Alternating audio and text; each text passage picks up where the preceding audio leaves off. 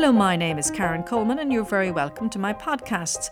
Today's episode is about President Donald Trump and his world of alternative facts.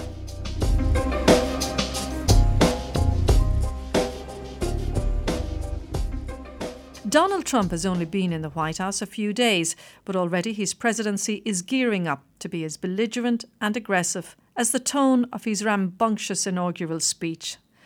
I've had to remind myself that I'm not watching the latest Netflix thriller featuring a devious despot in the White House, but instead am witnessing what appears to be a real live car crash with Trump in the driving seat. He isn't some fictional character who'll disappear from our screens after episode 10. He is real, he is scary, and 63 million people voted for him. It's hard to believe this Washington reality isn't a piece of fiction, though, but then it's hard to know what's real anymore in this dystopian era of post truths, fake news, and alternative facts.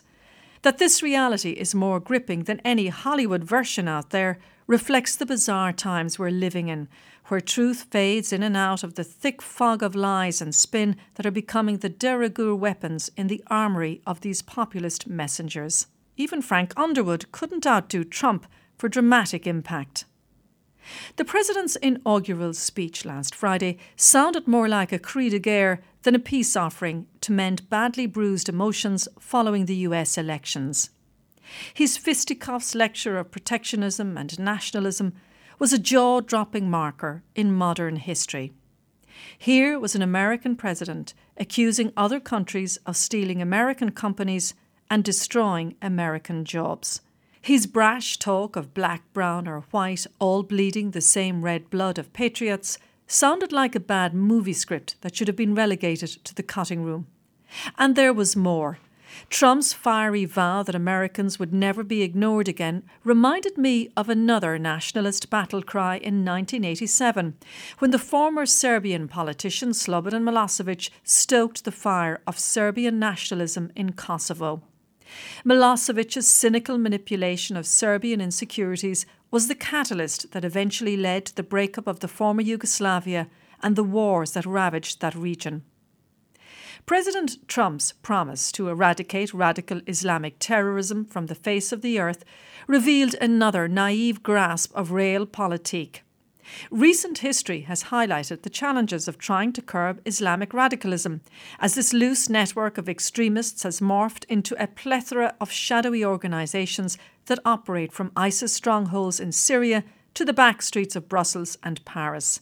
And what better way to radicalise prospective terrorists than to fire some loose, gung ho battle talk their way? In any case, if Trump has any hope of stamping out Islamic terrorism, he'll need all the help he can get, including that from his own security and intelligence agencies, which he recently compared to Nazi Germany. Of course, Trump is not alone in propagating hardline rhetoric. He's cultivating a cadre of like minded zealots who are also using the podium to vent their fury. This was spectacularly illustrated on Saturday when Trump's spokesman Sean Spicer delivered a blistering attack on the media during a briefing in the White House. Spicer accused the press of distorting the number of crowds who attended last Friday's inaugural event.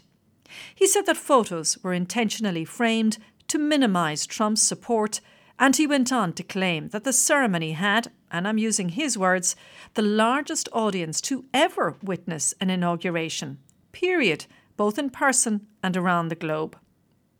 Such claims, of course, were quickly rubbished by the very media Trump's pressman was accusing of distorting the facts. Enough photographic and metro evidence was produced to provide a convincing case that far fewer people turned up to Trump's ceremony than had for Barack Obama's previous two inaugurations. But who cares about the truth when you can play fast and loose with the facts, or should I say, alternative facts? That's what Trump's advisor Kellyanne Conway called them when she was forced to defend Spicer's inaccurate claims during an interview with NBC television. It was another jaw dropping missile from the Trump team. But Spicer was merely reflecting Trump's own prickly ego. When the new president addressed the CIA on Saturday, he couldn't resist challenging the media assessment of the inaugural crowds. Trump said that when he looked out of the vista ahead of him, he reckoned there were around a million to a million and a half attending. And he went on to excoriate an American journalist who had mistakenly reported the bust of Martin Luther King missing from the Oval Office. Within minutes, the journalist rectified his mistake when he discovered the statue had been hidden from his view.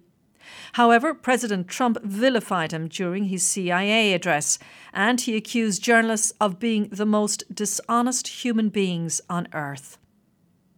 What's really staggering about all of this is that Spicer and Trump would devote valuable airtime to such petty quibbling. Here they are, the day after the inauguration, venting personal rants about stuff most people couldn't care less about. Instead of using the opportunity to calmly explain how they were planning on implementing some of the policies they had promised during the campaign, both men trumpeted the same kind of populist rhetoric that dominated the Trump campaign. When I watched those appearances of Trump and Spicer on Saturday, it was compelling viewing, and the whole thing would have been very entertaining if it hadn't been so serious. Trump is the new President of the United States, and he's coming to office at a time when Europe is in disarray, with Brexit and other populist movements threatening to dismantle the European Union. And this President is a cheerleader for that fragmentation. But maybe things will change. Maybe President Trump and his team will mature as the weeks go by, Perhaps the daily grind of establishing a new administration and implementing a plethora of extremely complicated policies will help tone down their rhetoric as the reality of doing business in the White House becomes more apparent. We'll just have to wait and see. In the meantime, though, President Trump's attacks on the media will only increase their scrutiny of his activities. He may now be very powerful, but so too are they and his visceral dislike of probing journalists will only embolden their determination to investigate any potential skeletons in his closets.